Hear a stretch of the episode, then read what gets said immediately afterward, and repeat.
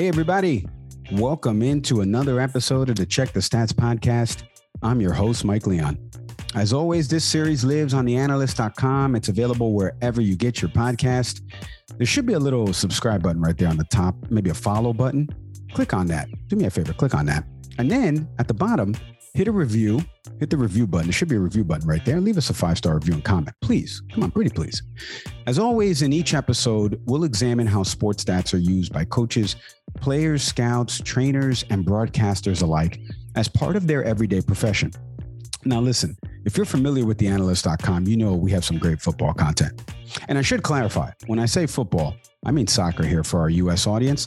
From our rolling football stats blog, our Champions League preview, all the advanced data metrics that we've got up there on the different leagues, our season simulator data, expected goals, we've got you covered at theanalyst.com. So check out all of that cool statistical work that the team works hard on.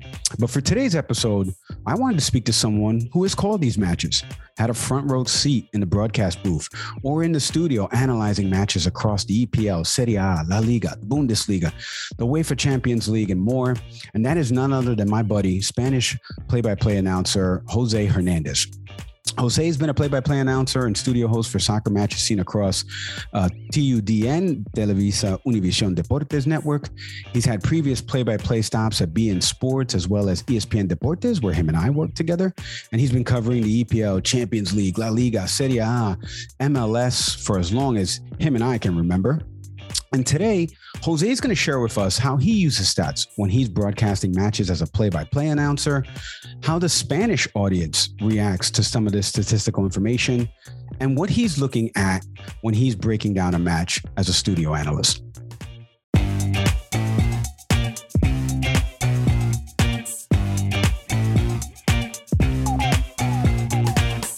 All right, like I mentioned, Jose Hernandez, a play-by-play announcer over at TUDN. Uh, you can catch TUDN on whatever um, platform you're able to stream their matches on. Jose, thank you for hopping on the podcast. Long time no see, my friend.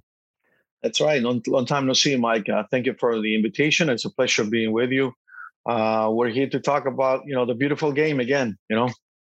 Oh yeah. Listen, let's get in before we get into it, Jose, because our audience may not be familiar with you. Uh, obviously, I worked with you at ESPN Deportes, but tell our audience a little bit about how you got into broadcasting and what, you know, w- w- give us your career path, your career journey. Okay, it's a long story. I'm going to try to um, put it in, uh, in, in a few words. Um, first of all, to be honest with you, um, you know, I, I always wanted to be a play by play announcer for soccer, always, uh, even as a little kid growing up in El Salvador. And um, but I always saw it as as um, as a great job that it was very difficult to break into the industry, um, and it, I just happened to to be in the right place at the right time. Uh, back in 2015, I was working for uh, Univision Boston, um, the local uh, Spanish TV station in, in Boston, and um, I remember that summer they were promoting uh, the U.S. Open Cup, and there was a game in Foxborough uh, between the U.S. national team and, and I think it was Nigeria, I think. Uh, and somehow one of the, the the salesmen from from from the from the station made a deal that you know he was come he was going to bring two players from from the U.S. national team for for a quick interview, a sixty second interview, to promote the event, to promote the game, so people you know could go to the stadium and stuff. And for some reason, the guy that used to do the sports at the station back then didn't show up. And I, I happened to be there. Uh, I used to do voiceovers for them at, at, the beginning. And the general manager, which which he was a uh, a great sports person, you know, used to follow the Red Sox, the Pats, the Bruins, big hockey fan. Gary Motter, by the way, um, who later passed away uh, due to cancer, I believe. Um, he came to me and he said, "Listen, um, can you do me a favor? Um, can you interview these two guys? And so we can get this promotion going. You know, I don't know where the, this other guy is. Can you do this for me? I'm not going to pay you. You know, we'll, we'll talk about it afterwards. And I said, sure, no problems. I said, I've, I've been ready for for a long time for this. And it was my actually my first chance on TV, my first interview. And it happened to be it was Marcelo Balboa and Tabaré Ramos, two guys that I that I knew from the US national team and I did the interview, and six months later, I had the job as a full time uh, sports anchor for the station. And I stayed there for five years. Then went to ESPN for 12 years, then beIN Sports for seven, and now two and a half for for for TUDN. So in a nutshell, that's pretty much how it is. Boy, that's a fantastic history, man. What what what a way to step in, a la Wally Pipp, Lou Gehrig. Everybody remembers that famous reference and and, and that career trajectory. Jose, um, listen, I mentioned obviously all of those places that you worked at prior to you hopping on, the leagues you've covered. Um, give us a little bit of some insights as to the difference between when you're preparing to call a match versus when you're going into the studio to do a segment on a bunch of different teams. What stats are you looking at that are going to help you prepare to call a match versus when you're going into the studio to kind of digest how these matches are taking place and, and the teams and the statistics behind it? Um, basically, I use the same approach. To be honest with you, um, I read on on the teams uh, stats and see how they're doing. You know, what's their winning streak? You know, when was that the last time they they they lost? When was the last time they won? All that kind of stuff, all that kind of information. Um, I, try to look for it and I use it and I approach it the same way as I'm calling a game or as I'm calling uh, or as I'm being in the studio as an analyst. It's, it's the same approach. I think it, I think it's a great tool. Um, to be honest with you, I learned how to use stats when I was at ESPN. Um, that was that was the school back then in 2000 when I arrived to arrive in Bristol. Um, they used to they used to give us a, a package of you know a bunch of stats, and we would take you know 20 25% of that information into the game because it's impossible to use it all. Plus, soccer doesn't allow you or, or, maybe it's not the type of sport where, where you can use a lot of stats compared to you know nba uh, football and all that stuff but you still got to take at least you know 25% of that all that information they give you and try to use it into the game. So, you know, obviously you, you just touched on a bunch of the stuff there, and I used to hand you some of those packets for our audience listening. But soccer, soccer, soccer's gotten deeper into analytics. Uh, we have a bunch of expected goals and created chances statistics over on theanalyst.com. What's a stat in the sport that you think people maybe look at and focus on too much? And then what's a new stat you like that you feel is helping to tell more of the story in the game? Uh, wow, that's a good question. I think I think all the stats are are, are important. Um, just um, I'm looking back uh, and thinking back of the game that I did um, a couple days ago when Cristiano Ronaldo came came back and, and played for Manchester United again in, in the Champions League. Um, you know, looking back at his numbers, you know how many goals he has scored, how many games he has taken for him to score all those goals. Um, I think all the stats. I'm not looking for something specific. Um, I just usually read, you know, the package, uh, and when I find something that that that I think can go well, um, I usually grab it, you know, put it in my game notes. And when you're doing the game, if it, if it's the right time, if it's, if it's the right moment to use as stats, then that's that's how I do it. You know, it's funny. We had uh, Wayne Randazzo, who calls the Mets here uh, in New York on the on the Mets radio network, and I asked him a question about how the audience kind of handles some of the stats that he gives on radio. Obviously, baseball has more time to fill in between an at bat, and and you can get a, a guy fouling all five straight pitches or a guy hitting a two run home run, like he mentioned. But for you, you're calling a match for a different audience, the Spanish language audience. I can already hear my friends in Madrid telling me to cut it out with the estadísticas. But you give us a little bit of how the Spanish language audience differs from the English speaking speaking audience, and how how have they been receptive wise to statistical information that you guys provide? I think they're very receptive now. I think when we when we were when I, when I was back at ESPN in 2000, we were using all this information, which was good information, but it was a brand new approach to the game, uh, especially in Spanish. I think people didn't like it too much at the beginning because you know they used to say, "Well, football is not a, a sport about numbers." Well, it, it kind of is, you know, but it took some time, and now I think the audience is more receptive. They're more open. They, they like this, this this type of information. Um, I think it's difficult too for for announcers because remember we're doing the game in Spanish and we're going 150 miles an hour, and somehow you got to fit in in there uh, this really short important information about Cristiano, about Messi, about the team. So it, it, it's it's all about timing. But I think the audience now, going back to your question, I think the audience now is more receptive, more open. They understand it better. Um, they like it. And obviously, as, a, as an announcer, you don't want to, you know, just come out with a bunch of stats and, and, forget about what's going on, on on the pitch because then then I, I don't think you're doing your job. But you, like I said, you got to find the right moment and the right time to to throw some stops. You don't you don't want to do too many, but but you just got to do it at the right moment. So you just at least in soccer, right? At least right. in soccer, that's how it is. Yeah. Yeah, you just touched on uh, Cristiano. So let's stay there because obviously he returned back to Manchester United. Uh, his second stint with, with, the team, he scored two goals in his, his return against Newcastle. Um, from our friends at the analyst, let me give you a stat here. This was CR7's 22nd time scoring two or more goals in the Premier League. So, Jose, put on your play by play analyst hat on. How do you think this version, this 36 year old Cristiano Ronaldo, will fare in his second time around with Man United? I think he will do fine. I think he will be just fine because he's he's playing in a different position. I think this position fits him better because obviously uh, he's 36 years old. You know, he's still in good shape. Uh, he still has some speed. He has a little experience. But um, you know, when you're 36 and you're competing, you know, against younger kids, it, becomes more difficult. So the position that he's playing as a number nine striker, I think it, it fits him perfectly uh, for where he is in his um, career.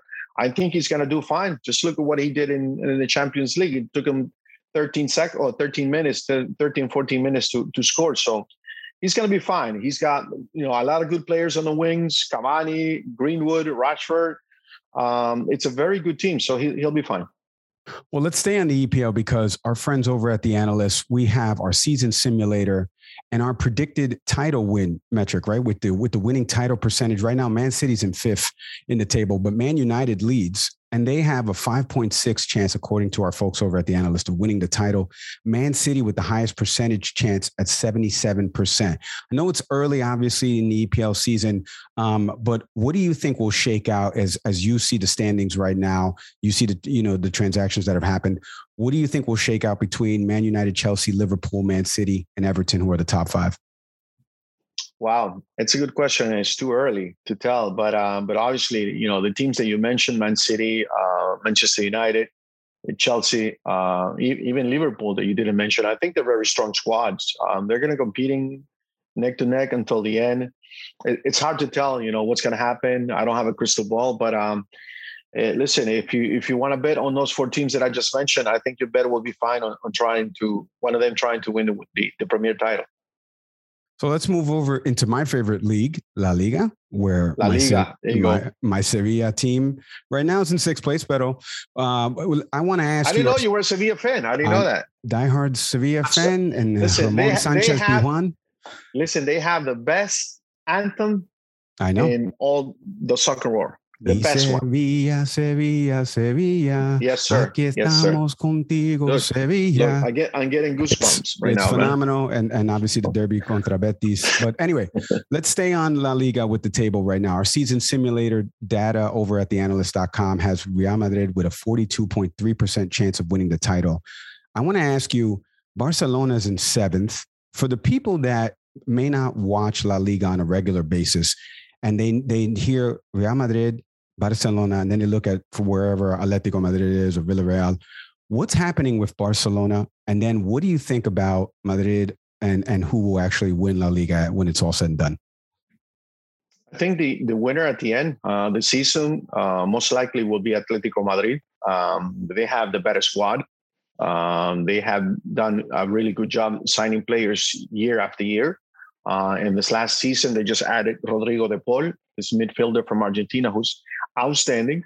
Uh, they got Griezmann on a free transfer from from Barcelona, so they're loaded. They're loaded. Um, they're the team to beat in La Liga. Um, going back to your question with Barcelona, I think it has to do with with bad decisions, bad general uh, decisions by by the management uh, that has brought the team to this situation. Um, they lost Messi, as we know. Uh, they gave away Griezmann. Uh, they continue to make bad decisions with with players. And so obviously the team is is is kind of weak right now, including you know the players who are out on injury. Um, so it's going to be a tough and long season for Barcelona. I think they're finishing third, fourth, maybe. I think Sevilla will probably be up there. I think um, Real Madrid maybe third, two, or maybe second. I don't know. But I, but again, the team to beat in La Liga is Atletico de Madrid. According to our season simulator, and by the way, you can check out all of this at theanalyst.com. Head to our uh, soccer tab there, and you can see all this season simulation data, expected goals for and against for teams. But Atletico Madrid, I just want to give you 18.7% chance of winning the title according to our season simulator. Wow. Barcelona is actually second with 30.4%. I mentioned Madrid with uh, Real Madrid with 42.3% chance of winning the title. Again, this is according to our early season simulation data. Um, Let's move into Champions League. Uh, this episode is airing on on the day of the second round matches of, of the group stage. Um, what your thoughts on the Champions League so far? I want to give you a quick stat from our folks over at the Analyst. Our, our stats perform power rankings for the month of September has Man City, Bayern Munich, Real Madrid, Barcelona, Liverpool, and Atletico Madrid all in the top seven Chelsea is actually seventh on that list. The obviously the Champions League champs of last season. They're looking to repeat and become the, the third EPL club to do that since Nottingham Forest in 79 80. Liverpool did it in 77 and 78. Uh, give me some early thoughts from Jose Hernandez on Champions League, the the, the group of death with Group B, um, some of the matches that are upcoming. What are you looking for in Champions League this year, and, and who who ultimately holds the trophy at the end? You know, I think for for uh, for the first time in a very long time, I think every single game in Champions League is going to be a big matchup because you know uh, you can have the Manchester City, you can have the Liverpool, you can have PSG. Which, by the way, I'm, I'm surprised you didn't mention PSG. Um, Chelsea is the defending champion. Uh, Real Madrid, Barcelona, Bayern Munich, all those big teams um, I think this year the competition is is is, is tougher. It's, there's more teams that can um, that can you know try to win the title. Obviously, there's there's probably two or three big ones, and, and I think you have to consider uh, PSG on that because of the Mbappe, and Neymar, Messi um, forwards. Man City has to be considered the defending champion. Chelsea they have a a, a, very good squad, and they just added Romelu Lukaku from from Internazionale de Milan. So I think it's it's going to be between those three teams, and then Bayern, maybe Barcelona, Real Madrid.